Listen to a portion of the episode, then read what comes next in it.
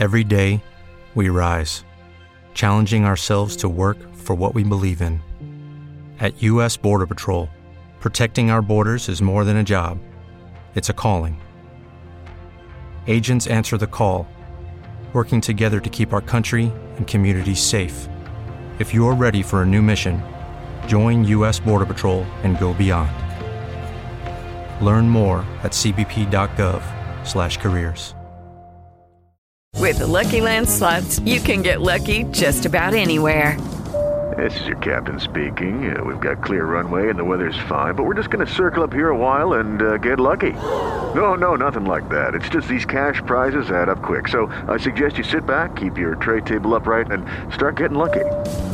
Play for free at LuckyLandSlots.com. Are you feeling lucky? No purchase necessary. Void where prohibited by law. 18 plus terms and conditions apply. See website for details. Whatever it takes Whatever it takes. to preserve the euro. And believe me, it will be enough. Well, we, you know, we will be there, as I said earlier on, using full uh, flexibility, but we are not here to close spreads. This, this, is, this is not the function or the mission of the ECB. There are other tools for that, and there are other actors to actually deal with those issues. E pensate anche solo per un momento che i suoi sudditi volessero rischiare la testa accennando alla sua nudità. Fin- finché un bambino disse, men- men- mentre il re passava in processione, Ehi, ehi, guardate, lei nudo!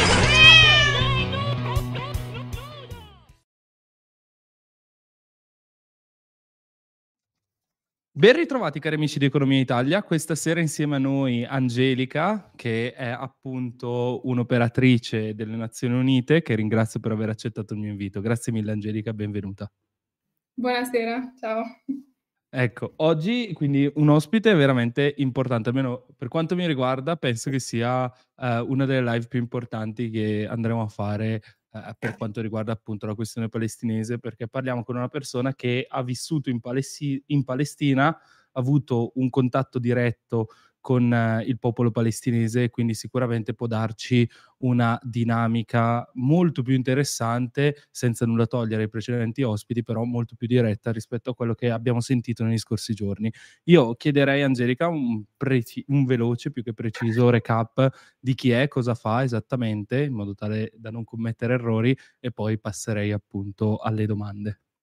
Grazie. Allora, buonasera a tutti. Io appunto mi chiamo Angelica e sono di Roma e da più di un anno vivo in Palestina, esattamente vivo a Ramallah, che può essere considerato, diciamo, il capoluogo della, della Cisgiordania. E, mh, lavoro lì per le Nazioni Unite, per l'ufficio di Ramallah del- dell'UNESCO. In questo momento mi trovo in Italia perché non sono riuscita a, a rientrare data la situazione, ma dovrei tornare a, a breve. Di formazione io ho studiato diritto internazionale, diritti umani, diritto umanitario, sempre con una, diciamo, specializzazione e focus sul, sul Medio Oriente, sulla storia e la cultura del Medio Oriente e da qualche anno provo e cerco anche di eh, parlare l'arabo. E penso questa sia abbastanza per presentarmi. Sì, sì, sì, assolutamente. Cioè, già io sono rimasto stupito quando l'altro giorno mi hai detto che parlavi l'arabo, cioè io sono rimasto veramente Eh, parlare questa cosa. è una parola grossa, diciamo, però più o meno ci provo. No, no, no, però eh, io un pochino, vabbè, un po' perché sono curioso, però ho provato a vedere un po' le costruzioni delle frasi, vi discorrendo, sono rimasto abbastanza, eh, diciamo, sconvolto, per non dire altro. Ecco, se- cioè senza nulla togliere ovviamente alla cultura araba che sicuramente ha tanto da dare. Però ecco, eh, sono rimasto abbastanza un po' così.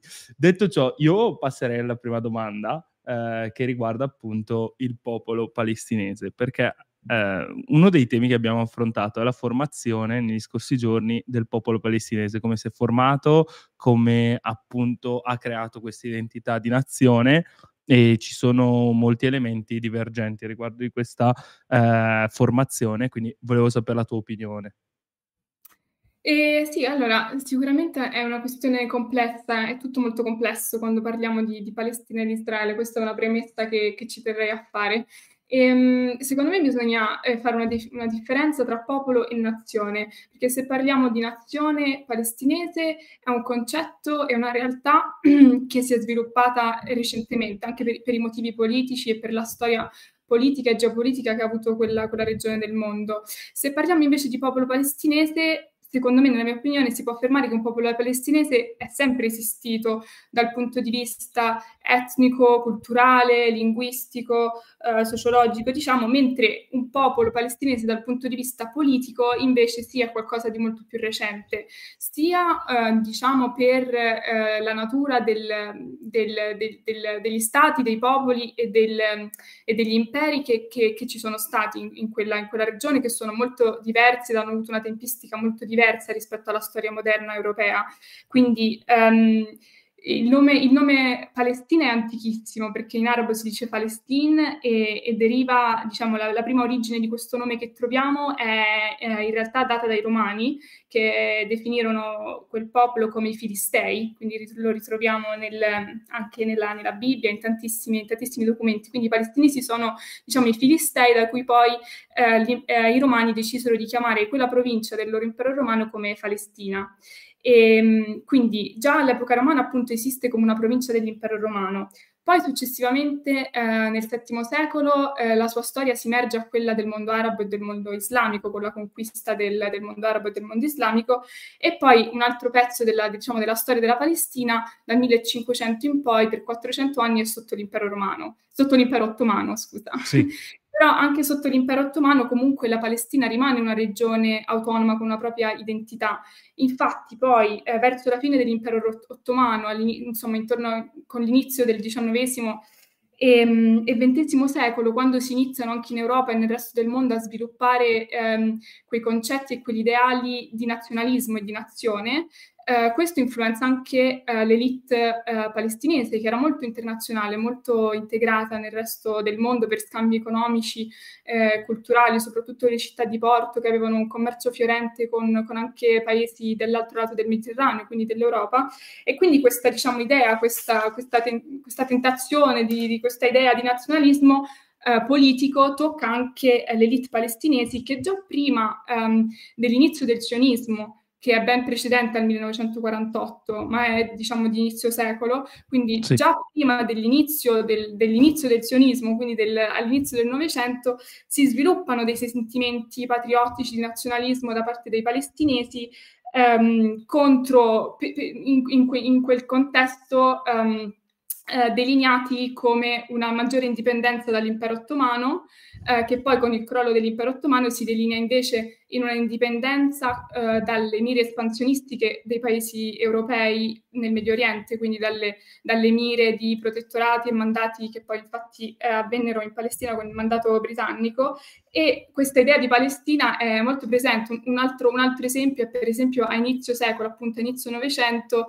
ehm, nelle città principali della Palestina, quindi Gerusalemme, Jaffa, Haifa, eh, si inizia a stampare questo giornale che diventa uno dei giornali più importanti chiamato Palestine, in cui tantissimi scrittori, poeti, politici iniziano a scrivere appunto le idee per, per, questo, per questa nazione. Ma un popolo palestinese è sempre esistito, diciamo. Come delinearlo politicamente è sempre, è sempre stato diverso perché eh, la sorte di, questa, di, questo pezzo di terra è sempre stata diversa, perché proprio per la sua unicità, eh, la sua posizione strategica, ma anche la sua storia eh, culturale, religiosa, eh, che, che, è molto eh, peculiare perché appunto è un posto dove la religione, i siti eh, di importanza eh, religiosa sono sempre stati chiave. abbiamo, insomma, in Palestina ci sono i siti principali di, più importanti per la fede islamica, ebraica e anche cristiana, quindi è sempre stato una parte, un territorio all'interno del, del mondo arabo che si è sempre differenziato, per esempio, dalla Siria, dalla Giordania, dal Libano, proprio per questa unicità culturale, questa ricchezza, questa pluralità, anche perché, per esempio, nella Palestina eh, dell'impero ottomano abbiamo una popolazione 80% musulmana, ma abbiamo anche un 15% di cristiani e un 5-6% di, di ebrei che, che, hanno sempre convissuto, diciamo, eh, sotto tutti questi turbolamenti politici che, che hanno vissuto insieme. E, ehm, quindi prima dell'avvento del sionismo, prima della creazione dello Stato di Israele, come si delineava l'idea di nazione eh, per la Palestina? Si delineava come una, la, diciamo, una, una volontà di indipendenza all'interno di, un, di, un, di, uno schema politico di un, mondo, di, un, di un paese arabo unito oppure di una grande Siria, una specie di federazione, quindi comunque c'era un sentimento di indipendenza, però immaginato sotto diciamo, un ombrello politico di, un altro paese arabo o di un paese arabo più grosso e poi questo piano è fallito con eh, la creazione del, del del mandato britannico e poi eh, con, con, con, l'avvento del sionismo e, e, la creazione dello Stato di Israele. E, mh, Riguardo la cultura palestinese, dico un'ultima cosa, appunto perché lavorando con l'UNESCO ci occupiamo di cultura e anche proprio di, di, di, definire e riconoscere gli elementi culturali dei popoli attraverso due convenzioni, che sono quelle del patrimonio materiale, che conoscono tutti. Quando vediamo il logo dell'UNESCO su dei monumenti storici, in Italia ne abbiamo tantissimi, e quello è un modo di dare riconoscimento al valore materiale, di, culturale di un popolo, ma l'altro è un'altra convenzione che invece protegge il patrimonio immateriale immateriale, patrimonio culturale immateriale, intangibile, intangibile traduco male dall'inglese, intangible. Sì, sì, sì, intangibile può andare bene. Intangibile. E, e, anche eh, eh, in Palestina, appunto, l'UNESCO ha riconosciuto um, eh, due, um, due, arti, diciamo, come patrimonio intangibile palestinese, una delle quali è il ricamo tradizionale, un ricamo mhm. tradizionale che in arabo e in palestinese si chiama tatriz, che è un modo di ricamare i vestiti sia femminili che maschili particolare appunto della regione, sviluppato dagli artigiani locali, e l'altro invece è la hikaya, che è un'espressione narrativa praticata dalle, dalle donne tradizionalmente all'interno della famiglia, una specie di mitologia orale tramite cui si raccontano um, le problematiche della società e le questioni familiari, quindi è proprio un genere diciamo narrativo e poetico tipico della, della, società e delle famiglie palestinesi, che negli ultimi anni sono stati appunto riconosciuti e aggiunti alla lista del patrimonio immateriale e culturale palestinese. No, no, assolutamente no. Eh, questa cosa è interessantissima e soprattutto ci dà una dinamica molto più specifica rispetto a quello che avevamo fatto negli altri giorni. Però volevo chiederti, esiste effettivamente una certa rivalità tra il popolo palestinese e le altre zone, diciamo, del Middle East, a, a parte gli ebrei, poi magari entriamo poi nel dettaglio tra la questione eh, tra Palestina e appunto Israele. Però eh, vedendo anche gli eventi post 47, dopo appunto la creazione di questi due stati, dopo la prima guerra araba, io ho notato che appunto, ad esempio, la striscia di Gaza è finita sotto il controllo egiziano, quindi volendo guardare non c'è stata la creazione di uno Stato palestinese in quel luogo. E quindi mi sono chiesto, ma esiste una sorta di eh, lotta tra questi due popoli? O comunque tra i palestinesi e gli arabi che circondano la regione? Ma diciamo che um, se parliamo di, di, popolo, quindi di popolazione, c'è sempre stata e c'è ancora una grandissima solidarietà eh, tra i palestinesi e gli altri cittadini degli altri stati arabi confinanti. E, ehm, mh, c'è proprio una, una solidarietà per, per, la causa palestinese perché appunto comunque sono popoli che condividono tantissimo non solo la religione ma anche lo, la cultura, eh, la storia e, e, anche in un certo senso um, la, la, la la posizione nel, nel, nel mondo con, con, gli altri stati, no? condividono un po' la stessa, la stessa sorte, la stessa percezione uh, nel mondo. Al, al, dal punto di vista dei governi, dal punto di vista politico, le alleanze eh, e, la, e, il supporto degli stati arabi con la causa palestinese è stato molto... Mh, altalenante, diciamo, negli anni ed è più spinto e motivato da, da, interessi, da interessi politici, da interessi personali, da interessi economici dei vari stati. E diciamo che se mentre all'inizio, appunto nei, nei primi anni dopo la creazione dello, dello Stato di Israele, c'è stato dal punto di vista politico un fronte Uh, comune di alleanza, a mano a mano poi eh, invece gli stati arabi insomma si sono un po' separati, si sono un po' allontanati e abbiamo visto che nel corso degli anni c'è stato anche un processo di normalizzazione con, con Israele e quindi un po' di allontanamento dalla solidarietà con, con il popolo palestinese. Quindi diciamo che la solidarietà da parte dei, dei governi degli altri paesi arabi è sempre stata dettata da interessi politici per il proprio paese più che da un vero, diciamo, eh, e possiamo dire che forse anche per questo non, non ha funzionato.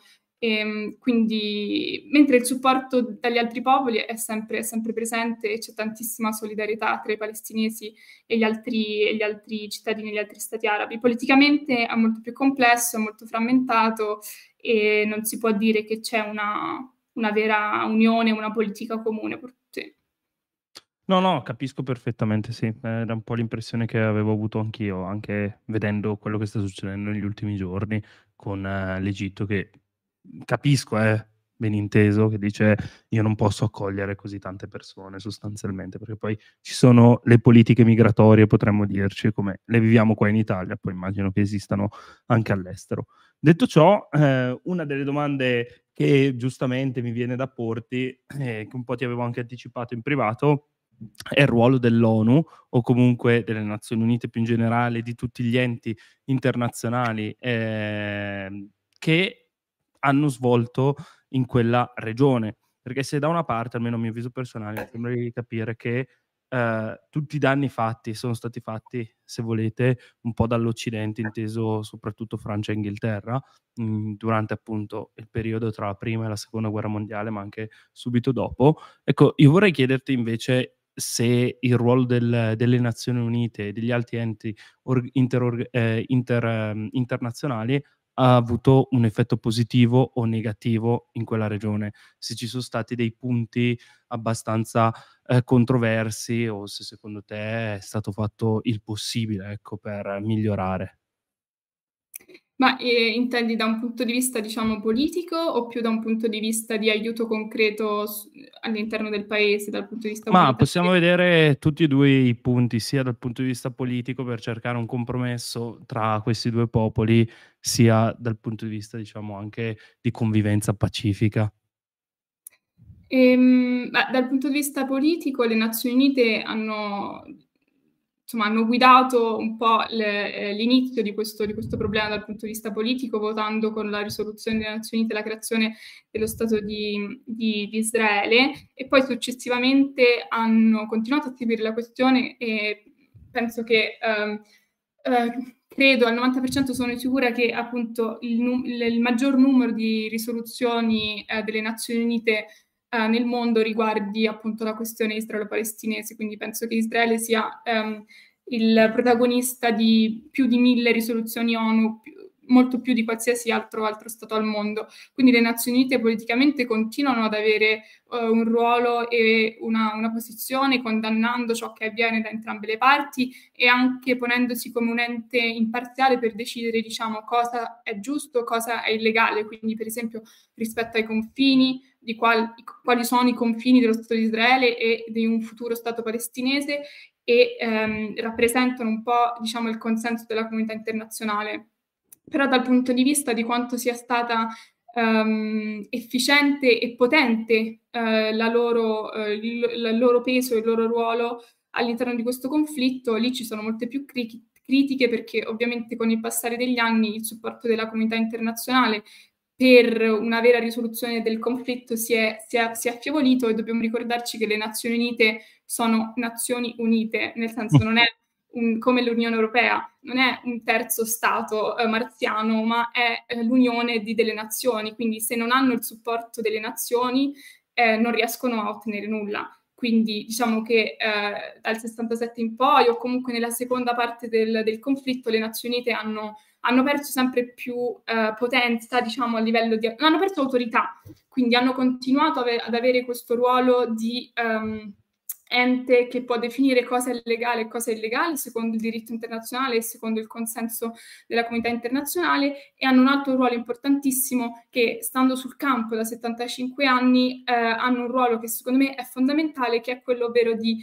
documentare ciò che avviene in, da un punto di vista imparziale perché ovviamente ecco, abbiamo... questo lo fanno bene Beh, eh, sì, cioè diciamo che le Nazioni Unite in Palestina sono molto molto eh, sviluppate e capillari, essendo lì da, da, tantissimi anni e quindi hanno una, una, presenza sul territorio occupato, sia nella Cisgiordania che, che a Gaza, ed hanno anche, diciamo, dei, eh, una procedura con cui documentano ciò, ciò che avviene per garantirne la vericità, fanno investigazioni eh, proprio perché eh, diciamo, eh, è, è, eh, la, loro, la, loro, autorità si basa sul fatto di essere imparziali e precisi nella, nella raccolta di dati, quindi da anni eh, le, le, organizzazioni delle Nazioni Unite documentano ciò che, ciò che avviene e quindi questo ovviamente ha un'importanza fondamentale perché permette di non diciamo, dimenticare o perdere eh, le violazioni che, che, che, avvengono. Quindi ehm, documentano anche ciò che viene costruito, ciò che viene eh, distrutto e, ehm, e, quindi insomma sono un'ottima memoria storica, eh, anche se mai in vista di una risoluzione di questo conflitto c'è bisogno di sapere insomma che cosa è successo, che cosa è stato fatto. E, ehm, quindi sì. Sì, no, a me sembra che il, diciamo, il giudizio sulle Nazioni Unite sia un po' ingeneroso, nel senso giustamente tu dici le Nazioni Unite sono un organo che cerca di Ok, round two. Name something that's not boring. A laundry? Ooh, a book club. Computer solitaire, huh? Ah, oh, sorry. We were looking for Chumba Casino. That's right. ChumbaCasino.com has over 100 casino style games. Join today and play for free for your chance to redeem some serious prizes. ChumbaCasino.com. No purchase necessary. Full prohibited by law. 18 plus terms and conditions apply. See website for details. With lucky landslots, you can get lucky just about anywhere. Dearly beloved, we are gathered here today to. Has anyone seen the bride and groom?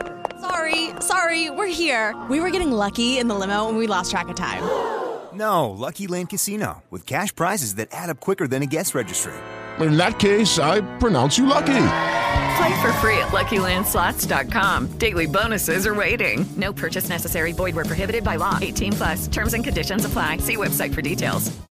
Uh, instaurare più un dialogo tra i vari enti, i vari paesi, le varie appunto decisioni politiche e, e, quindi giustamente si cerca poi di mediare. Quindi le Nazioni Unite sono il riflesso di chi le compone, volendo guardare. Sì, quindi... Sì. E, e, quindi hanno portato grandi delusioni eh, e penso che questo sentimento di delusione sia condiviso sia dagli israeliani che dai palestinesi, ma appunto so che in Palestina i palestinesi chiamano ormai le Nazioni Unite United Nothing quindi è insomma, una, una, battuta che, che, fanno spesso quando io dico che, che, lavoro per le Nazioni Unite, mi rispondono così e magari hanno anche ragione. E oltre al ruolo politico, poi le Nazioni Unite da anni eh, diciamo che supportano um, i territori palestinesi con lavoro di, di sviluppo, cooperazione e lavoro umanitario, perché la situazione è molto precaria, le istituzioni in Cisgiordania sono molto fragili, deboli, eh, non c'è controllo sulle proprie risorse monetarie, quindi i finanziamenti dello Stato palestinese sono pochi e, e, e, e non certi e quindi le Nazioni Unite ormai funzionano quasi come un ente paragovernativo e supportano la gestione eh, dei servizi, eh, dello sviluppo, del, dell'economia eh, palestinese e fanno anche tantissimo lavoro eh, umanitario, soprattutto a Gaza dove la situazione è molto più, più eh, inasprita dal punto di vista umanitario. E, mh, questo da un lato è positivo perché ovviamente sono, uh, danno un aiuto concreto alla, alla, popolazione, per esempio a Gaza circa il 70% della popolazione vive grazie agli aiuti umanitari, quindi riceve, man, mangia grazie a, a, dei buoni pasto, diciamo, consegnati dalle, dalle Nazioni Unite. Dall'altro lato funzionano come tappabuchi anche in senso negativo, nel senso che questa massiccia presenza di aiuti internazionali ha permesso di mantenere questo status quo, che se no non si sarebbe magari mantenuto così a lungo, perché appunto da anni, diciamo, supplementano ciò che non viene eh, fornito né da Israele né dall'autorità palestinese e quindi in un certo senso mantengono la situazione sotto controllo, e, ehm, però una situazione che in realtà non è, non è, sotto controllo, quindi è un po' come un antidolorifico che un po' va bene, però se, se continui a prenderlo poi non ti accorgi, diciamo, di, del, del, del, del danno collaterale. Esatto. Quindi, cioè, scusate un secondo, se lo dico io sono cinico, però correggimi se sbaglio. Tu mi stai dicendo quindi che dovremmo smettere di inviare aiuti a Gaza? Cioè, cioè che no, lo smettere no. di inviare aiuti a Gaza potrebbe aiutare la popolazione a rendersi conto che Hamas forse non è il massimo? No, no, ovviamente no, e la popolazione, diciamo, del- della propria situazione tragica se ne rende, se ne rende conto, conto da sola, però Ok. in un certo senso la, la presenza della, della comunità internazionale ehm, in un certo senso alleggerisce le responsabilità di chi dovrebbe essere responsabile, che in questo caso, considerando che sia Gaza che la Cisgiordania sono considerati territori occupati, proprio sia da, dalla comunità internazionale, da quasi tutti gli stati vengono appunto chiamati pal- Occupied Palestinian Territories, non sono riconosciuti come uno Stato, ma sono dei territori occupati. Essendo territori occupati, la responsabilità di provvedere eh, alla vita dei, dei, dei, cittadini occupati è quella del, dell'occupante, quindi in questo caso di Israele. Quindi sicuramente questa massiccia presenza internazionale, questi aiuti internazionali fanno comodo a Israele che in un certo senso è alleggerito okay. dalle proprie responsabilità eh, perché qualcun altro lo fa per, per loro. Quindi, certo. però ovviamente lo fanno perché, perché, è necessario, quindi è un po' una questione difficile da, da, da smembrare. Però, no, eh, no, certo, ovvio, perché è un discorso molto cinico quello di dire ora ti lascio da solo e vedo cosa fai, in buona sostanza. Sì. Diciamo che potrebbe essere una soluzione in extremis, ma preferirei vederne un'altra, onestamente, personalmente parlando. Eh, detto ciò, ecco, tu hai iniziato a accennare a com'è la vita a Gaza e in Cisgiordania. Mi concentrerei prima sulla Cisgiordania perché terrei a eh, differenziare questi due luoghi, non tanto perché me lo sono inventato io, quanto più che altro perché secondo me ci sono delle fattispecie estremamente diverse tra appunto un luogo che ha al suo interno una certa continuità e un altro luogo che praticamente è, è ricco di sorte di enclavi sostanzialmente di Israele.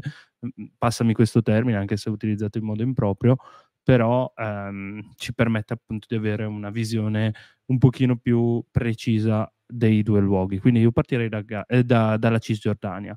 Lì com'è la vita? Gior- normale, cioè cosa pensa la popolazione, come vive la giornata e soprattutto che rapporto esiste tra il palestinese che vive in Cisgiordania e appunto la persona che invece è cittadina dello Stato di Israele. Allora, secondo me capire com'è eh, la vita quotidiana di un palestinese in Cisgiordania e soprattutto che cosa vuol dire eh, essere occupati eh, è fondamentale spiegarlo, anche perché penso che per un pubblico europeo um, che vive nell'Unione Europea proprio sono, eh, sono concetti incapibili, non, non, non ci possiamo eh, immedesimare e empatizzare con qualcosa che non conosciamo. Quindi penso sia importante che la gente capisca e conosca, eh, anche se ovviamente se non lo si è mai vissuto non, non lo si può immaginare. Quindi è, è, un esercizio difficile secondo me è anche uno dei motivi per cui nel discorso pubblico oggi vediamo così poca empatia verso uh, la vita dei palestinesi perché non la capiamo e neanche ce la immaginiamo.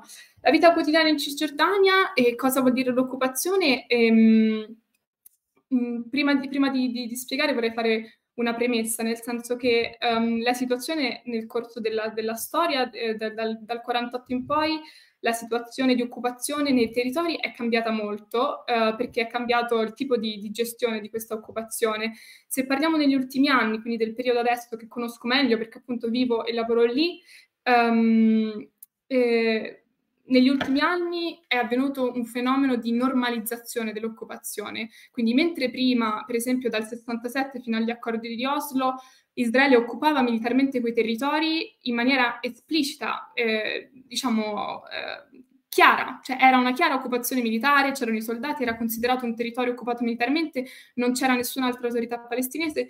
Dopo gli accordi di Oslo, con la creazione dell'autorità palestinese, diciamo che questa occupazione in un certo senso un po' è negata, un po' è nascosta, un po' è camuffata e si è normalizzata. Quindi gli israeliani non, non pensano di adesso essere una potenza militare che occupa un altro Stato e l'obiettivo anche della politica israeliana è quello di, di normalizzare, quindi di nascondere questa occupazione e anche di, um, di, di nasconderla per, per, farla dimenticare anche ai palestinesi. Quindi c'è una specie di tentativo di, um, uh, come dire, di, di sì, come se, se sì, di, di, di normalizzazione di sì, e di, e di far diciamo scordare a, ai palestinesi quello che succede. Quindi l'occupazione è molto cambiata, um, e, però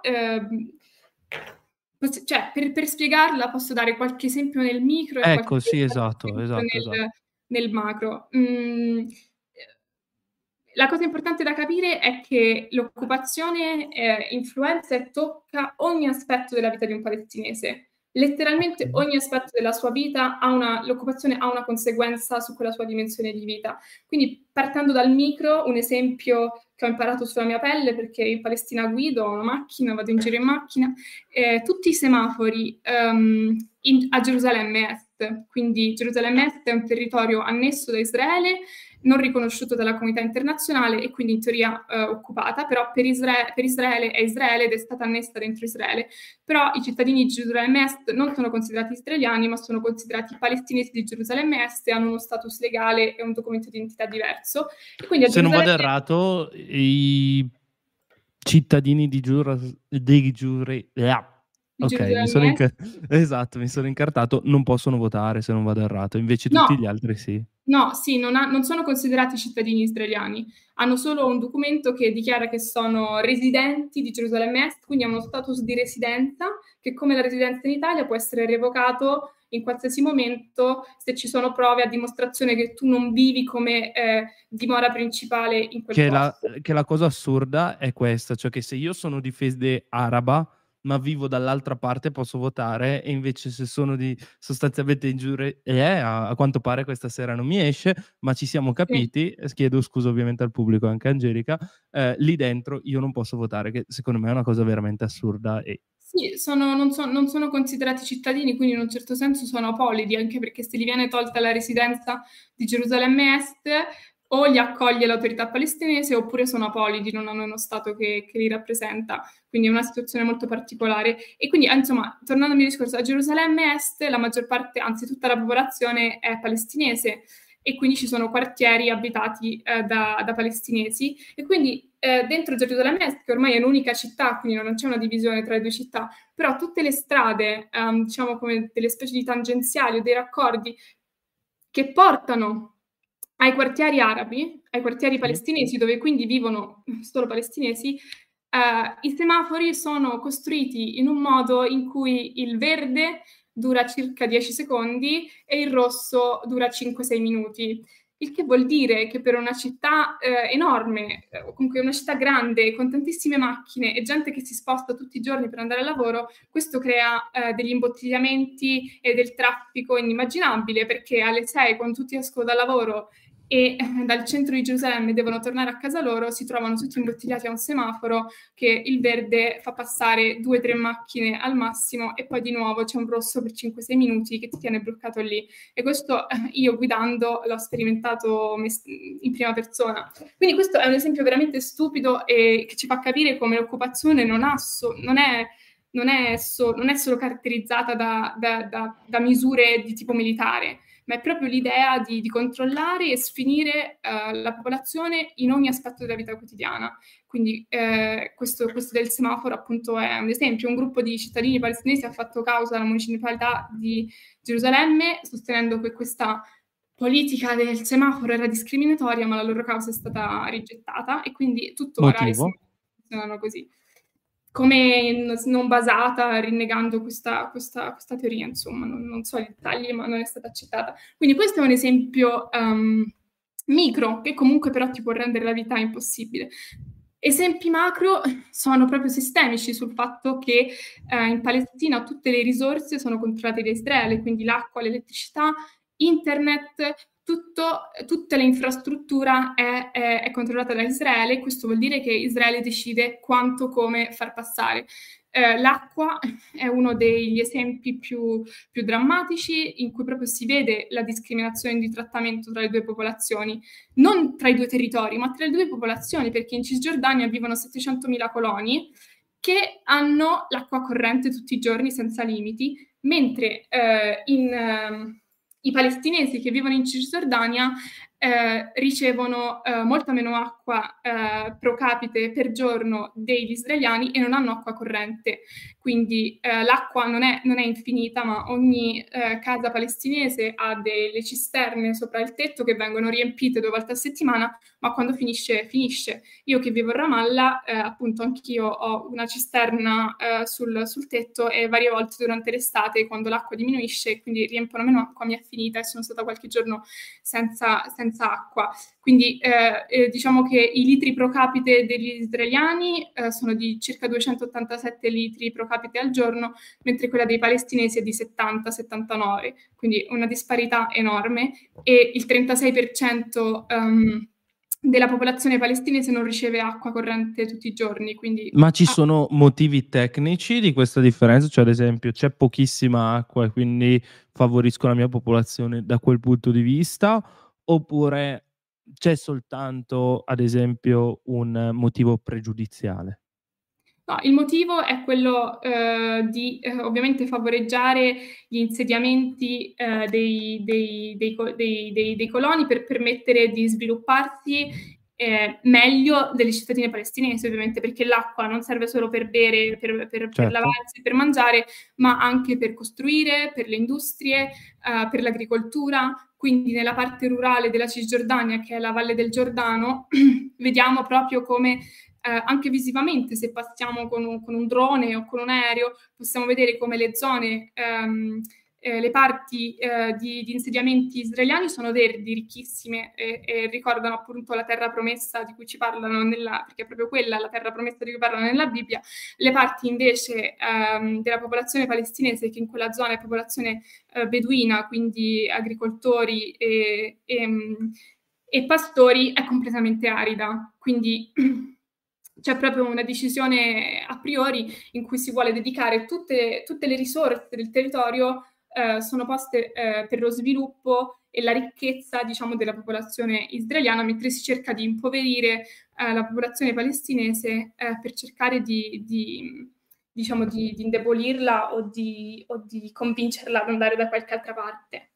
E, um, un altro diciamo, dato drammatico della, dell'occupazione è la, la, violenza militare, la violenza dei coloni, che è quasi giornaliera, e anche la, la detenzione a cui sono sottoposti arbitrariamente quasi tutti i cittadini eh, palestinesi. Um, circa, um, per esempio, quest'anno, nei primi sei mesi del 2023, sono arrest- stati arrestati 570 minori, quindi anche i minori vengono regolarmente arrestati dall'esercito eh, israeliano e eh, c'è tantissima gente, circa un quarto della, dei, dei, detenuti ehm, palestinesi sono, de- sono, in detenzione amministrativa. La detenzione amministrativa è una detenzione che avviene senza capo d'accusa e senza possibilità di difesa legale per un tempo indeterminato. Quindi quello che succede è che militari, territorio occupato, arrestano qualcuno e, e, e, questa persona viene messa in carcere senza capo d'accusa, senza, senza motivo e non viene neanche comunicato per, per, quanto tempo. E questa è una cosa che Israele fa da tantissimi anni, che è stata ritenuta illegale da tutte le organizzazioni internazionali, organizzazioni per i diritti umani anche israeliane, ma che fa proprio come deterrente e, e tecnica, diciamo, di controllo della popolazione. E tra questi, tra questi detenuti ci sono anche appunto eh, tanti minorenni, si stima che eh, negli ultimi 20 anni circa 10.000 eh, minorenni palestinesi sono stati, sono stati arrestati ehm, dai, dai, soldati.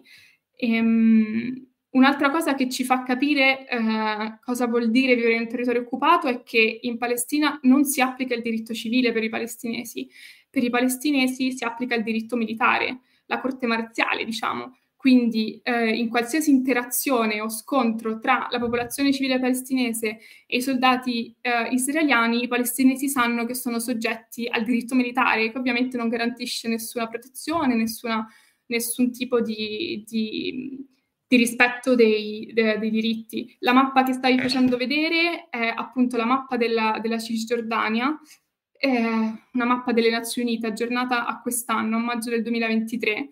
E se guardate i colori, um, le parti, diciamo, gialline sono eh, le parti eh, sotto almeno il controllo amministrativo palestinese dove, vivono, eh, dove vive la popolazione palestinese in piccole città o villaggi e eh, invece tutta quella parte che è rosa o viola sono gli insediamenti eh, dei coloni che negli ultimi 15 anni, anzi negli ultimi, sì, negli ultimi 15 anni eh, sono, negli ultimi 20 anni sono, sono raddoppiati. Oggi abbiamo circa um, eh, 144 municipalità, perché non sono neanche più semplicemente degli insediamenti. La realtà oggi in Cisgiordania è che abbiamo delle municipalità israeliane in territorio palestinese che sono poste in maniera strategica, perché se guardate appunto la mappa potete vedere come queste zone gialle, che sono le, le, le, le zone a, con residenza, insomma, a, a, con, dove, dove risiede la popolazione palestinese sono completamente separate una dall'altra, perché in mezzo sono posti appunto in maniera strategica queste municipalità, questi insediamenti, questi settlement, che sono piccole città, eh, ma sono anche eh, insediamenti industriali, in, insediamenti agricoli che si sono proprio infiltrati all'interno del territorio per poter separare le comunità una dall'altra. E invece ehm, le altre parti, per esempio quella grigia e eh, aranciolina sono eh, zone eh, controllate da, da Israele eh, e eh, de- quindi tutta la parte della Valle del Giordano, giusto? Sì, designate come zone militari oppure riserve naturali, eh, dove quindi con questa scusa non si permette alla gente di vivere e non si permette di costruire ehm, case o abitazioni per la popolazione locale. Quindi il territorio è completamente frammentato ormai, è completamente controllato, perché ovviamente questa presenza permette di controllare la popolazione, perché dobbiamo ricordarci anche che l'occupazione vuol dire che non c'è libertà di movimento. Quindi per uscire e entrare dalla propria città troviamo posti di blocco, checkpoint, chiusure stradali, dove c'è una presenza militare israeliana che quindi vuol dire che mi può fermare, mi può chiedere i documenti, mi può arrestare, mi può maltrattare e, o semplicemente mi può tenere fermo lì un'ora decidendo di chiudere il checkpoint. Quindi la vita quotidiana dei palestinesi è una vita di incertezza, di paura costante, di ansia, eh, perché appunto eh, vivono sotto legge militare, eh, qual- il loro movimento non è mai libero, è sempre controllato, quindi possono essere fermati ogni minuto. E un esempio recente appunto di mia esperienza personale, um, noi facciamo anche dei progetti culturali e lavoriamo um, con un'associazione di circo che fa attività uh, circensi appunto per uh, bambini sfavoreggiati eh, di, di, di, di, zone mar- marginalizzate della Palestina. E uno degli allenatori, diciamo, dei coordinatori di questo progetto era un ragazzo palestinese di Jenin, di una città del nord, che lavora come appunto coordinatore di questo progetto nel circo. E um, durante il weekend è tornato a Jenin a trovare i genitori, lungo la strada appunto ha incontrato vari checkpoint militari, a uno di questi checkpoint militari è stato fermato questo a marzo e è stato messo in detenzione amministrativa e da allora è in detenzione amministrativa e nessuno... Ma cosa dice l'ONU? O comunque qualsiasi organizzazione umanitaria di questa cosa qua? Perché... Ma questa cosa è condannata e considerata illegale. Ok, va bene, è che sia condannata, illegale, va bene. Ma poi come la fermiamo? Cioè, intendo si... dire, ci limitiamo a dire è condannata? Lucky Land Casino asking people what's the weirdest place you've gotten lucky? Lucky? In line at the deli, I guess? Aha, in my dentist's office.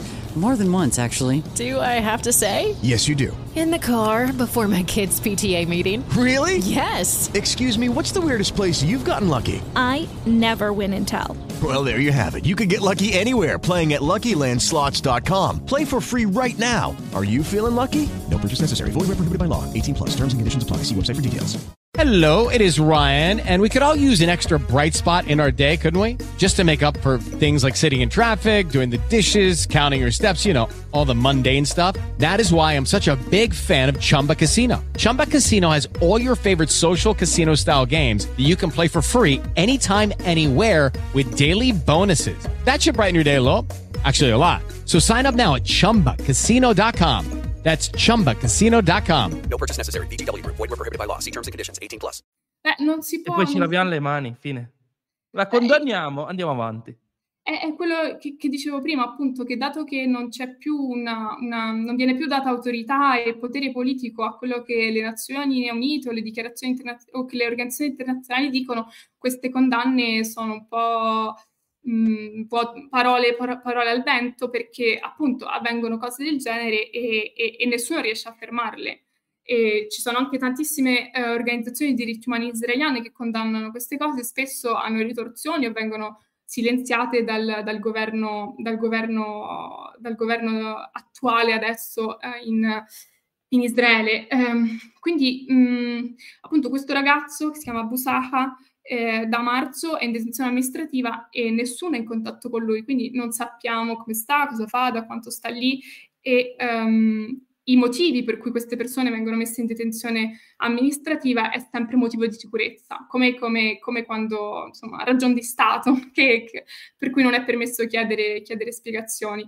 E, ehm, e questo succede a tantissime persone innocenti, perché ovviamente eh, resistenza violenta, resistenza attiva c'è in Cisgiordania, perché appunto il popolo continua a, ad opporsi alla, alla, all'occupazione, però eh, riguarda come sempre una, una, minoranza della popolazione, se, al di là se riteniamo che la resistenza sia giusta o no, eh, supponendo che Israele voglia fermare questa resistenza perché va contro il suo interesse, purtroppo ormai queste politiche di occupazione sono talmente diffuse e talmente sistemiche che non sono più mirate e che quindi toccano e influenzano la vita di, di tutti i cittadini e di, di gente normale.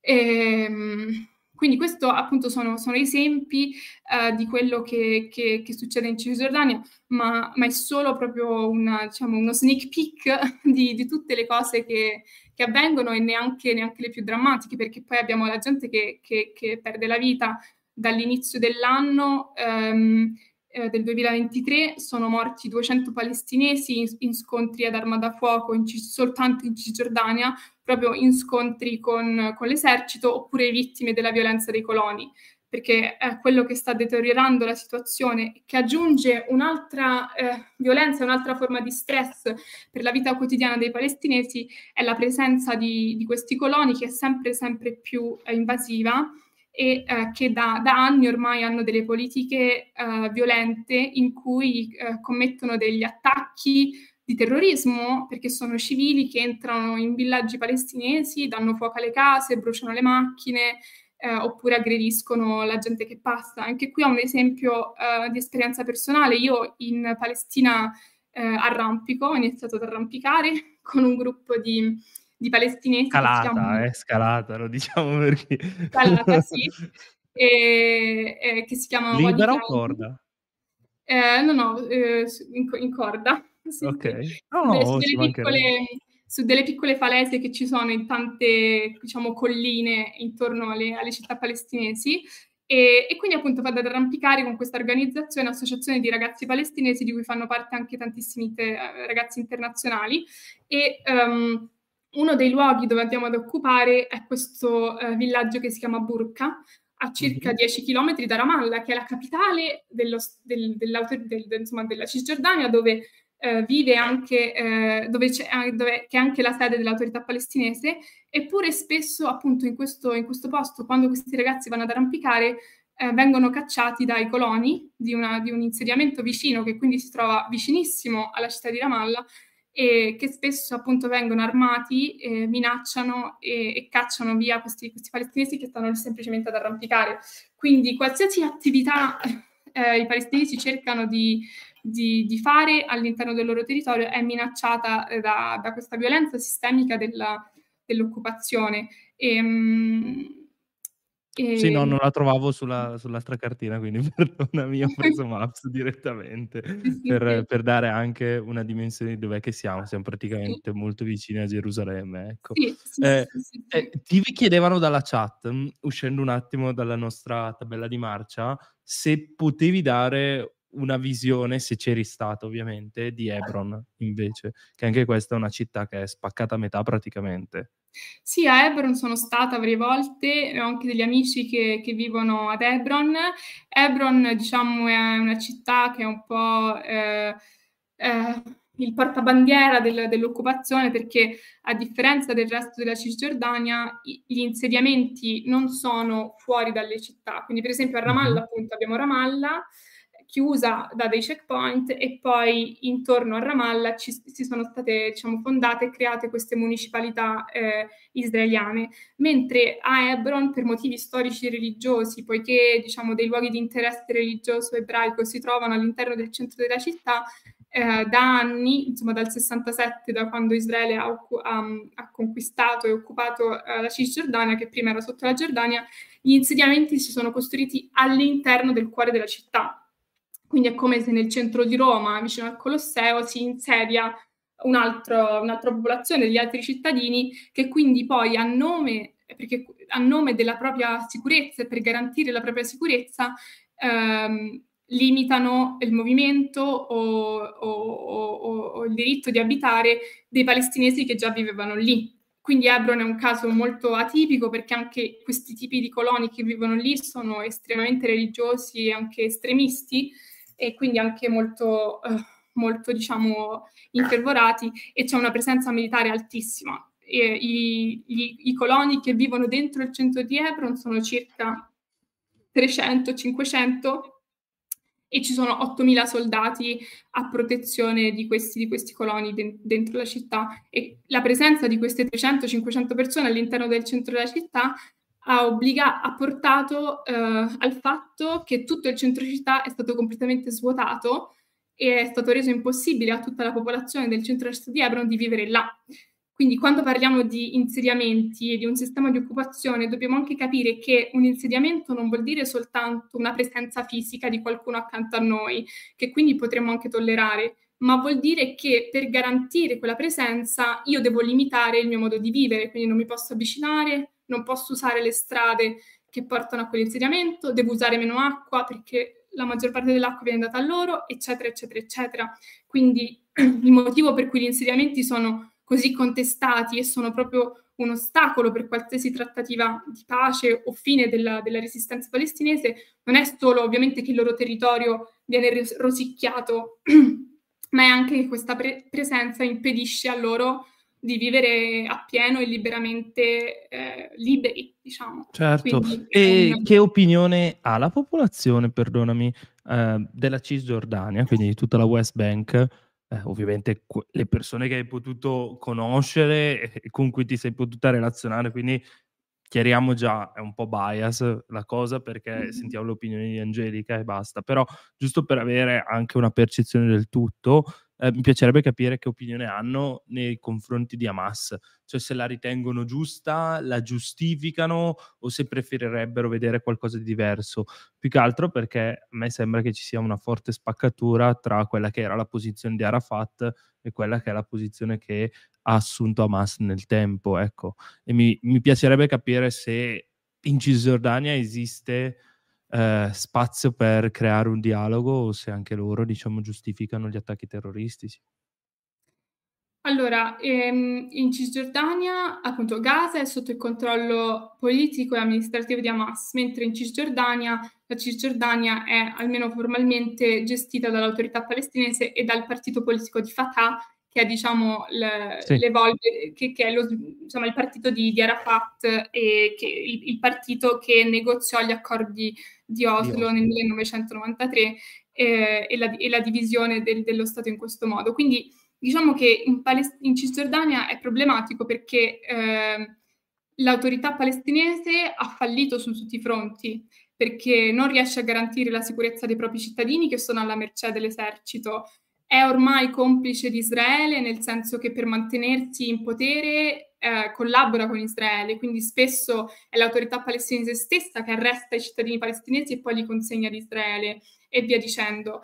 Eh, il partito politico di Fatah come movimento, di, en, entrambi eh, Fatah e Hamas, diciamo storicamente, erano due partiti che eh, supportavano la resistenza palestinese con l'obiettivo del, della creazione di uno Stato palestinese.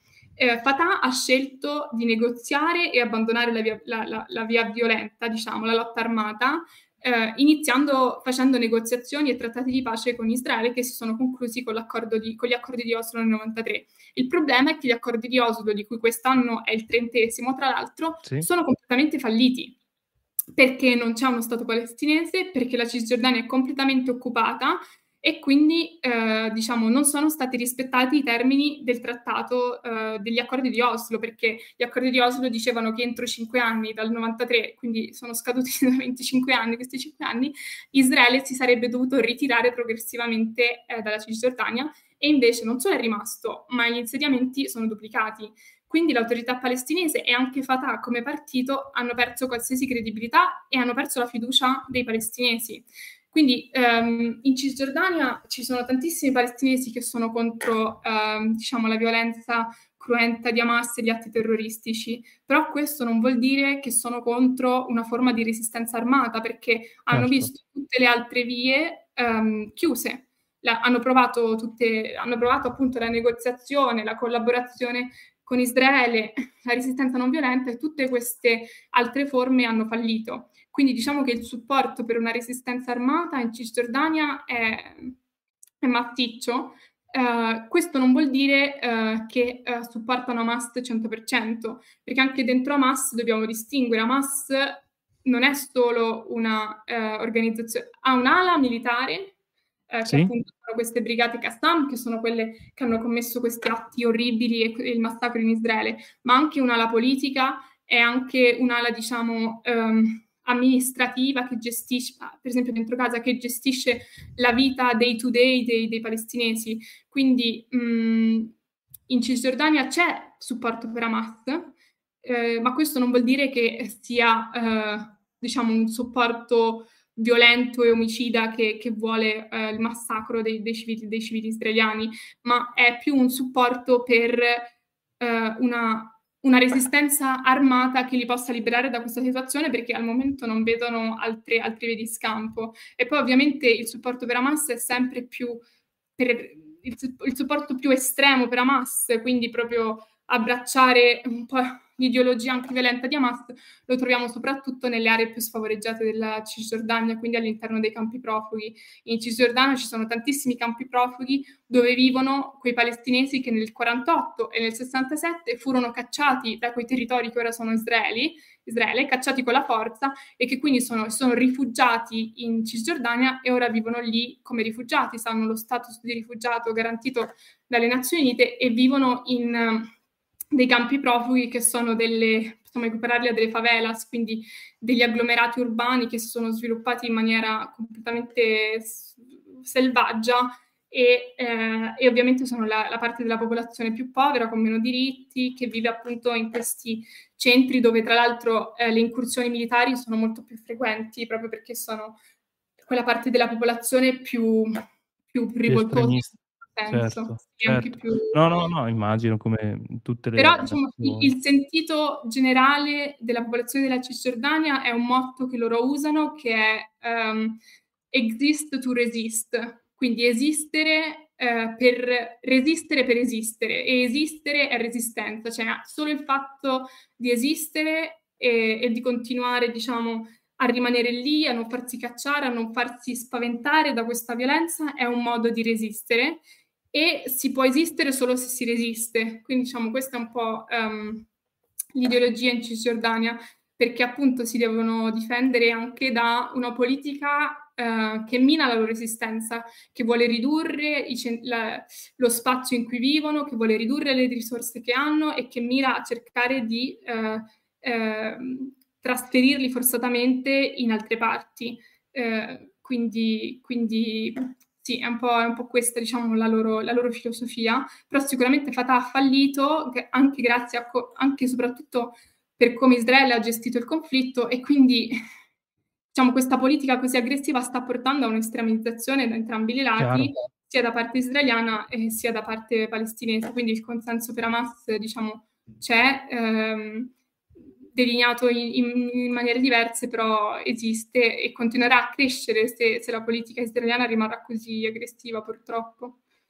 Ecco, prima di chiederti se per te esistono soluzioni, quindi poi andremo su questa domanda, io volevo chiederti anche se riesci a farmi uno spaccato di quello che succede a Gaza e di qual è la percezione delle persone, visto che tu mi hai raccontato appunto poi in privato che hai avuto opportunità di visitare la striscia di Gaza e diciamo di toccare un pochino che è, quello che è il sentiment delle persone, soprattutto diciamo, se effettivamente è vero che c'è questa grande corruzione, se effettivamente diciamo, le persone sono vicine a Hamas, anche in questo caso, se le cose sono un pochino più complesse di così.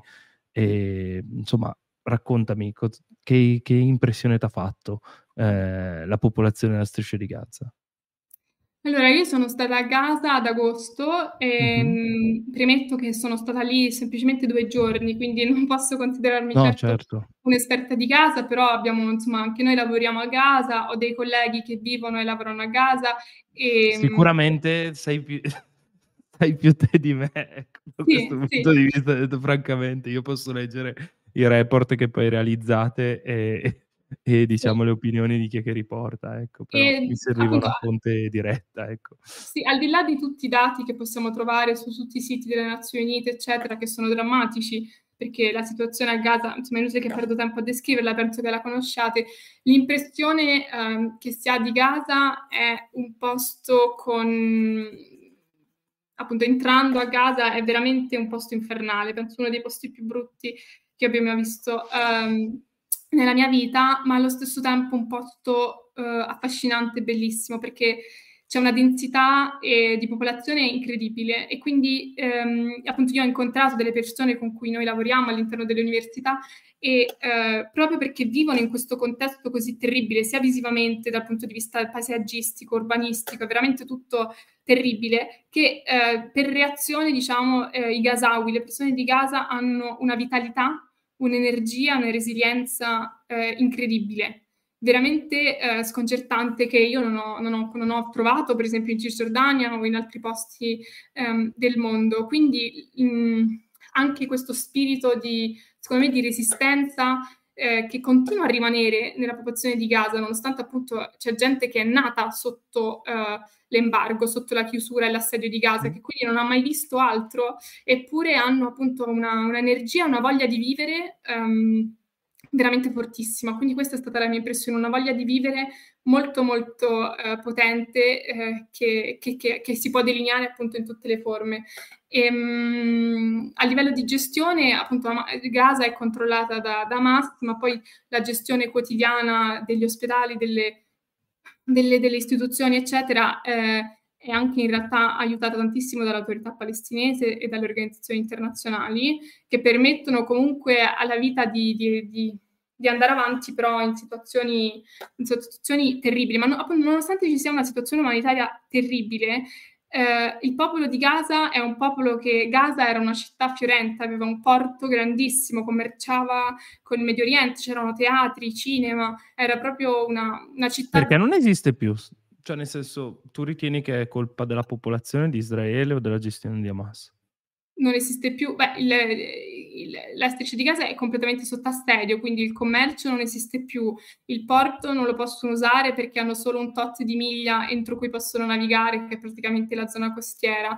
E Gaza è stata anche occupata dal 67 al 2005 sì. militarmente da Israele che l'ha controllata e che ha messo dei coloni all'interno di Gaza distruggendo quindi completamente la vita urbana perché ha separato quartieri da altri, un po' come successo appunto un po' come a Hebron, gli insediamenti erano stati messi in posizioni strategiche, quindi la gente poi non, non si è più potuta muovere. Quindi se prendiamo una città fiorente di qualsiasi paese, gli impediamo il commercio di uscire e entrare, chiudiamo il mare e dividiamo i quartieri, insomma tutto un po' muore. Se per andare a teatro non ci puoi più passare perché in mezzo è stato chiuso, quindi tutto si è un po' spento. Però nonostante questo rimane questo spirito all'interno del, della popolazione di Gaza e questa storia che continua a vivere. Eh, all'interno della popolazione. Infatti, nonostante appunto una situazione drammatica eh, come pochissime altre nel mondo, il 90% dei ragazzi va a scuola e completa l'educazione di base, quindi diciamo si diploma. Il 90% che è tantissimo per una situazione del genere, se lo paragoniamo ad altri posti del mondo con una situazione umanitaria simile o paesi appunto um, in via di sviluppo. Quindi eh, c'è, c'è un, un, completion rate si chiama del 90%, quindi tutti vanno a scuola e, e si diplomano, si diploma, diplomano e, e poi all'interno di casa abbiamo quattro università Uh, che, che, che, funzionano e offrono più di uh, 100, 100, corsi e ci sono tantissimi studenti che fanno sacrifici enormi pur di, di poter studiare uh, e di, di, laurearsi. Quindi abbiamo una popolazione giovanissima perché il 40% è sotto i 15 anni e, e, poi un'altra percentuale altissima è sotto i 30. Quindi è veramente un posto di giovani, di giovani che fa, cercano di tutto proprio per... per ehm, Are you struggling to lose weight and keep it off? Tired of wasting time and money on starvation diets that lead to more frustration and stress? If there was a weight loss solution that could actually work for you, would you try it? Then head to golo.com. I'm Steve. I lost 138 pounds in nine months on Golo. I'm Amber. I've lost 128 pounds with Golo taking release. If you're ready to take back control of your life, head to golo.com now and see how Golo can work for you. That's G O L O.com. My sleep is way better. My inflammation has gone way down. Golo saved my life. I was way overweight. That's what sent me down the path. I wanted to make sure and live for my kid. I have literally tried everything. I was on the verge of getting gastric bypass surgery, and I saw the Golo commercial, and it was the last thing I tried because it worked. Join over 2 million people who have found a better way to lose weight with Golo. Your healthier and happier life begins at golo.com. That's G O L O.com. Again, G O L O.com. Per eh, fare tutto quello che possono per uscire da questa situazione rimanendo purtroppo all'interno. Quindi è un posto molto drammatico proprio perché vediamo questo scontro tra la potenzialità di queste persone e del contesto che si scontra con la realtà. Quindi gente che investe tutto per, per studiare, per laurearsi e che però poi non trova lavoro perché non può uscire eh, da, dalla striscia. Io ho conosciuto un ragazzo che aveva vinto una borsa di studio per Harvard e non è mai potuto uscire da casa e quindi non ha mai potuto andare a studiare ad Harvard perché appunto non, ha, non gli è mai stato permesso di uscire da, da, casa. Quindi questo è un livello di frustrazione altissimo perché abbiamo un potenziale, una popolazione con tantissimo potenziale che gli viene giornalmente stroncato. Quindi secondo me è una frustrazione alla potenza, alla radice quadrata, cioè sì, no, non alla radice quadrata, alla potenza. E ehm, questa è quindi è stata diciamo un po' la mia percezione di, di casa, lavorando, sentendo e, e avendoci passato. E quanto è vicina ad Hamas? Cioè nel senso quanto è il supporto? Perché noi sappiamo che l'ultima volta che ci sono state elezioni sono state nel 2006 e tra l'altro diciamo tra il 92, tra gli accordi di Oslo e l'ultima elezione e anche dopo ci sono state tante purghe nei confronti del partito di, di Arafat o comunque di persone dissidenti nei confronti di Hamas. E, e volevo capire se esiste una sorta di resistenza che vorrebbe una soluzione non terroristica, eh, ma certamente armata, perché poi parliamoci chiaro, eh, dobbiamo rifarci, come dicevo anche in altre occasioni, magari non a una situazione di oggi dell'Occidente, ma di 100-200 anni fa, dove appunto i partiti politici avevano una mano armata come diciamo, in Europa proprio, pensiamo semplicemente al fascismo, il fascismo aveva una mano armata, ma anche altri partiti avevano una mano armata, ecco.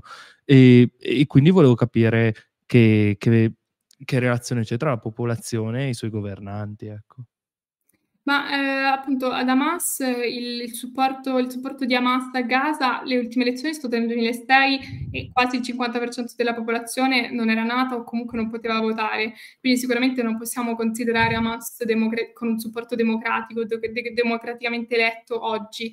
Ehm, però eh, sicuramente, diciamo, come dicevo, Hamas non è solo un'ala armata, ma è anche un'organizzazione. Sì, sì, sì, no, certo. Sì, è anche un'organizzazione con anche tantissime associazioni che di fatto si prendono cura della popolazione a Gaza. Quindi eh, io penso che un cittadino di Gaza, Hamas, prima di tutto è semplicemente il governo, il municipio, eh, la scuola, l'università, insomma, quindi è una, è un'istituzione eh, che, che, sicuramente, diciamo, in un certo senso supportano perché è l'istituzione in cui vivono.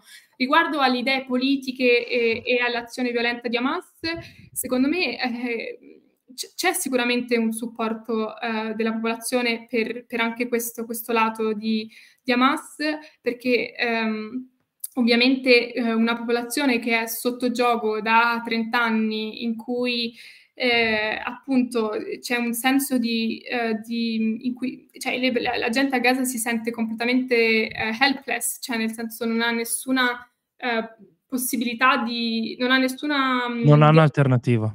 Non ha un'alternativa e non ha eh, una propria...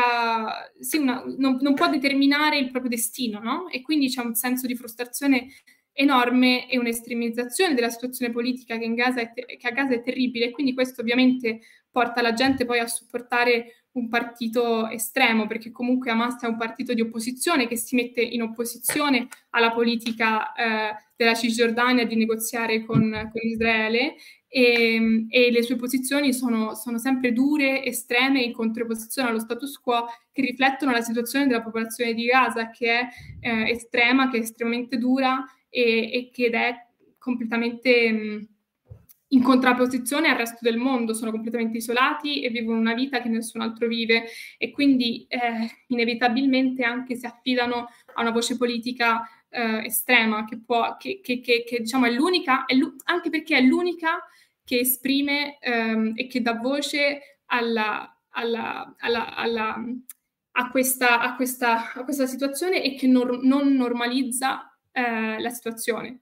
E è questo il problema, secondo me, che l'autorità palestinese, Fatah e la comunità internazionale hanno normalizzato questa situazione perché avviene sotto i nostri occhi, questo, questo, queste cose che ho raccontato avvengono in Cisgiordania e in Gaza da più di vent'anni eh, con il silenzio assenso di tutto il mondo. E, um, e, quindi in questo momento per la popolazione di Gaza e per la popolazione della Cisgiordania, Hamas uh, o comunque le, le, le, fazioni politiche più estremiste sono gli unici che sono una voce che non normalizza, che si oppone in maniera estrema e violenta a questa cosa. E quindi per qualcuno che non è disposto ad accettare o normalizzare questa cosa sulla propria vita, sono l'unica forma uh, a cui si possono rivolgere. E questo è, col- cioè, questo è colpa del vuoto che abbiamo creato Certo. sia eh, internamente, quindi la, la Palestina che, che, non ha avuto la possibilità di, di, di, sviluppare e creare nessun'altra dimensione politica, ma sia della comunità internazionale e di Israele che ha eh, negli ultimi anni eh, portato avanti una politica sempre più aggressiva, sempre più dura e sempre più contro, senza nessuna breccia di apertura. Guarda, Questo... la mia impressione è che eh, queste tre situazioni che noi abbiamo descritto sono una la conseguenza dell'altra e si autoalimentano sostanzialmente. Sì. Da una sì. parte c'è, Ama- per dire, eh, possiamo prendere qualsiasi, c'è Israele che va contro la Cisgiordania, quindi c'è la Cisgiordania che va contro Israele, che quindi si rivaluta su Gaza e Gaza si rivaluta su Israele, che poi si rivaluta e via discorrendo. Cioè c'è un continuo inasprirsi della situazione come se fosse una spirale che si autoalimenta, cioè per cui a un certo punto non riesci neanche a capire chi è che ha fatto partire il tutto e chi potrà mai terminare il tutto. Cioè, sì. eh, almeno l'impressione che ho avuto io è proprio di una profezia che si autoavvera sostanzialmente. E, mhmm, nella speranza appunto che poi non succeda il, l'inevitabile. Ecco. E, e, quindi ti chiedo, ci sono altre soluzioni? Cioè, ci sono delle soluzioni da mettere in campo perché abbiamo sempre quella dei due stati, no? Eh, però personalmente ritengo che il fatto di assistere a una situazione sempre più tesa, sempre più eh, estremista, metta a dura prova questa soluzione, personalmente. Magari la vedo più possibile in Cisgiordania, ma anche lì ho qualche perplessità, ecco. Però eh, ti chiedo se per caso eh, ci sono degli spiragli di speranza, ecco, da questo punto di vista. Allora, secondo me una, una convivenza pacifica fra due popoli o due stati, quindi che sia un unico stato inclusivo per una popolazione non solo ebraica, ma anche palestinese, eh, non solo ebraica israeliana, ma anche palestinese araba, o due stati uno accanto all'altro che convivono, secondo me è possibile, perché um, dobbiamo un po' rinnegare e rifiutare questa visione eh, dualista per cui c'è una situazione di bene e male in contrapposizione o di male e male no, e no, no, questa specie di, di, determinismo per cui i palestinesi no, no, ecco qua su questo canale abbiamo eh. già dall'inizio chiesto di non tirare fuori le VVZela, le bandierine, i fischietti. Esatto, e gli israeliani saranno sempre eh, cattivissimi e armati fino ai denti perché mh, cioè, un a livello di, di, di popolazione, appunto, la, la, convivenza può esistere, ma il presupposto eh, fondamentale e l'unico modo per cui ci sarà una convivenza è l'inizio di una soluzione pacifica che sarà lunghissima, quindi siccome possiamo chiederci se c'è la possibilità di un inizio almeno di convivenza e soluzione pacifica, non di una fine, perché quello poi dipende da come va la pace, ma almeno di un inizio è eh, il ripristino di um, diritti e libertà uguali tra questi due popoli, perché la situazione che c'è adesso è una situazione di, di, appunto, come è stata definita, di apartheid, e quindi abbiamo due popoli, due territori che non vivono secondo gli stessi diritti, non hanno neanche lo stesso sistema legale, appunto c'è proprio una differenza e una discriminazione su tutti i fronti. E c'è, adesso non mi ricordo il nome, ma lo quoto senza dire chi è, ma un famosissimo um, negoziatore di, di, di, conflict resolution, quindi di risoluzione di conflitti statunitense, che dice appunto che il conflitto non è mai causato da situazioni eh, eh, terribili in maniera assoluta, ma è causato da situazioni terribili in maniera relativa, quindi quando c'è una differenza, una discriminazione, quindi io sto male, eh, ma tu stai meglio. E quindi questo crea il conflitto, la differenza, perché eh, se, se fosse una situazione in cui tutto il popolo sta in una situazione umanitaria cento volte terribile di quella di casa, non avremmo un conflitto. I conflitti, soprattutto i conflitti così radicati e, e, e lunghi e protratti, sono quando c'è un male relativo, quindi io sto peggio di te e, e, lo vediamo anche nelle nostre società eh, europee, nel senso l'estremizzazione dei partiti politici, discorsi di violenza, è sempre quando rivendichiamo qualcosa che noi non abbiamo ma che gli altri hanno. E quindi questo, e questo purtroppo è proprio il fondamento della situazione adesso in Israele e in Palestina, in cui una popolazione vive ehm, senza diritti, senza libertà, sotto il gioco, senza risorse, più povera, più discriminata, senza la libertà e l'autodeterminazione e un altro popolo no. Questo non vuol dire che gli israeliani non, non, hanno conseguenze da questo conflitto, ma certo non quanto i palestinesi. Quindi se vogliamo iniziare un processo di pace, dobbiamo riportare una situazione in cui entrambi hanno gli stessi diritti, eh, che sarà difficilissimo ottenere e, e, implementare, però almeno sulla carta, almeno eh, parliamo, iniziamo a parlare. Iniziamo... Beh, iniziamo dai semafori. Esatto. Iniziamo dai semafori, iniziamo a passare tutti con... No, sembra una battuta, verde. ma mi sembra di capire che sia un segno, ecco. Esatto. Cioè che sia un simbolo, quantomeno, che può esatto. essere simbolica la cosa. Esatto, perché poi i palestinesi eh, come se, e, e, sono persone come noi, nel senso quelle teorie orientaliste che dicono che sono arabi assassini, che non saranno mai tranquilli, ovviamente è falso, cioè io li ho conosciuti eh, uomini, donne, vecchi, giovani eh, di città, di, di, di, villaggi, di zone rurali e sono persone eh, incredibilmente gentili, affettuose, accoglienti, hanno un senso dell'ospitalità che ricorda quello eh, mitologico dei greci che leggiamo al liceo, eh, una sacralità dell'ospitalità. Sono persone molto molto aperte, tolleranti, proprio perché hanno sempre vissuto in Palestina e la Palestina storicamente ha una cultura eh, è una società estremamente tollerante perché è sempre stato, dall'epoca dei Romani, un, cro- una, un crocevia di popoli, di religioni, di etnie e, e, di gente. È proprio stato un posto eh, che da, da, dove passavano gente di tutto il mondo, sia per motivi economici, sia per la sua posizione strategica e anche per la sua importanza religiosa. È una città, un luogo che accoglie i fedeli e, e la gente di, di, tre religioni monoteiste del mondo. Cioè Ebrei... si unisce tre continenti, eh, in sostanza. Esatto, quindi proprio i palestinesi, secondo me, rappresentano un popolo tollerante, aperto e anche molto uh, plur- uh, pluralista. C'è, t- c'è, un, c'è, un, coefficiente di diversità in Palestina altissimo. Io me ne rendo conto, mi sono resa conto appunto vivendo lì, è, è, un, è un posto che è grande quanto la Liguria, eppure in un anno io mi sento che l'ho conosciuto appena, perché c'è una pluralità, una diversità, una storia, una stratificazione eh, veramente elevatissima e guidando cin- ogni 10 km che guidi scopri un altro mondo. Quindi eh, è veramente un posto molto ricco e, e, ed è gente con una storia di grande eh, tolleranza inclusione e, e, che non ha un'unica identità. L'identità palestinese è veramente eh, mh, plurale e, e ricchissimo. Multiculturale, veramente. Multiculturale, esatto. Quindi chi dice ah, ma non, non, è possibile una convivenza per, per, per, come sono i palestinesi, non, secondo me sbaglia e, e, e, non è assolutamente vero. Il problema è che da sempre questo conflitto è stato gestito eh, volendo eh, la supremazia di uno sugli altri e questo ovviamente proprio perché creerà continua discriminazione non porterà mai a una soluzione stabile o, o pacifica.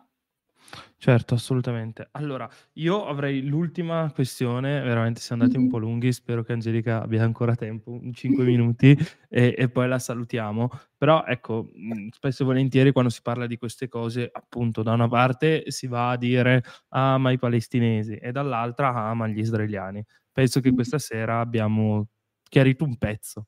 Quindi, essendo che le altre sere ne chiarivamo un altro e ogni tanto ci inserivamo un tema e venivo attaccato una fazione, spero che questa sera sia ben chiara anche la situazione dall'altra parte. Però volevo chiederti una delle domande che viene spesso riportata, ehm, se Israele è uno stato legittimo alla fine della fiera o se la sua è sempre comunque un'esistenza, diciamo, non corretta, non legale e via discorrendo. Cioè, la tua opinione anche, s insomma, con le tue credenziali penso che tu possa dare un'opinione informata sui fatti. Qual è? Allora, secondo me questa è una domanda un po' polemica, nel senso che, p vuole creare zizzania.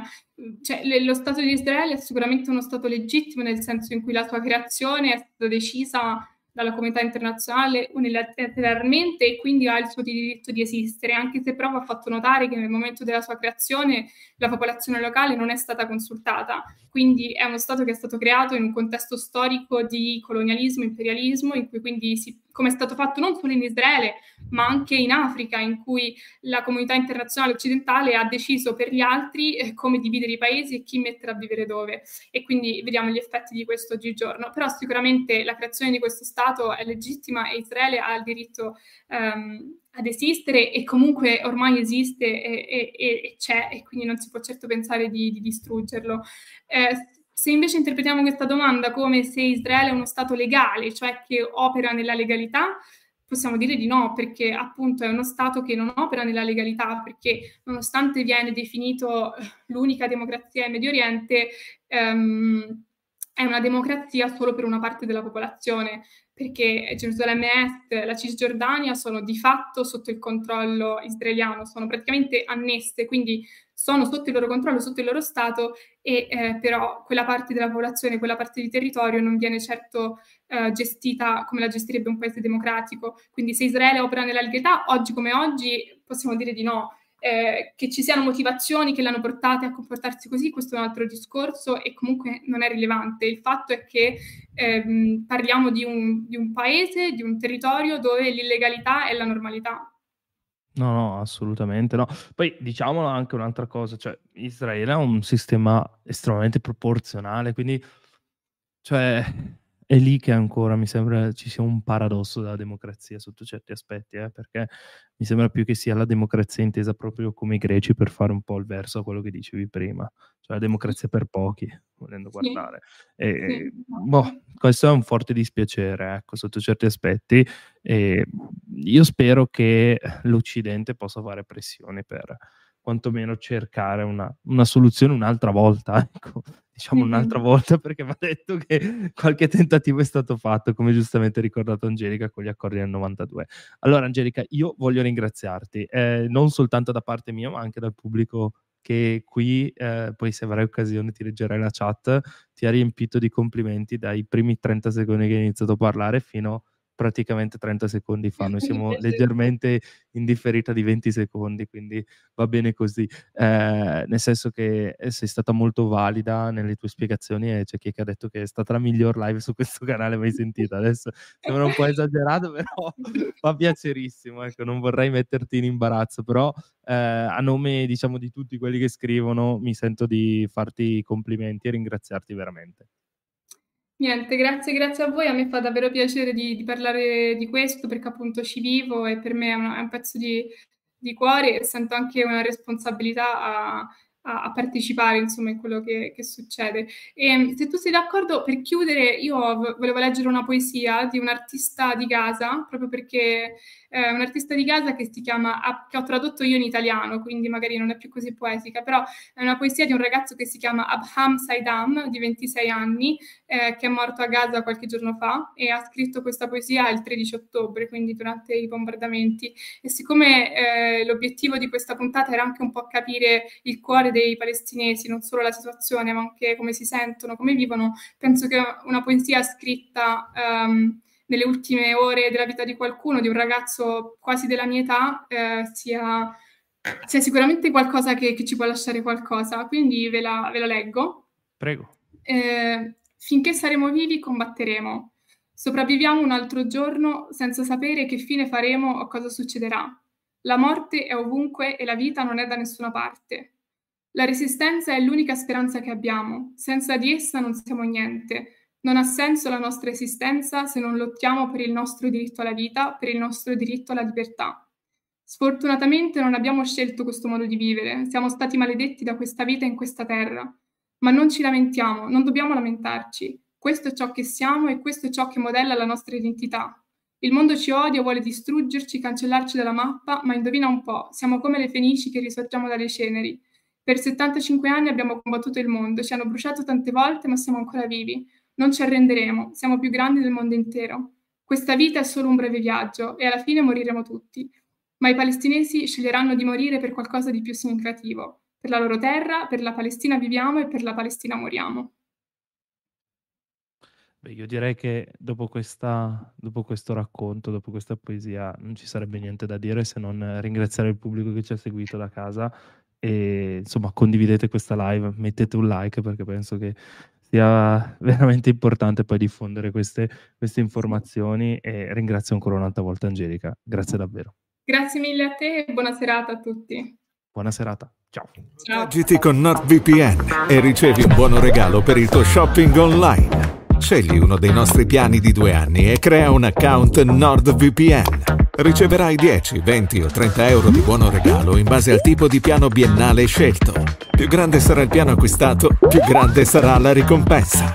Affrettati e ottieni il 68% di sconto su NordVPN. Tre mesi extra e un buono regalo per fare shopping online. Cogli l'occasione prima che l'offerta finisca.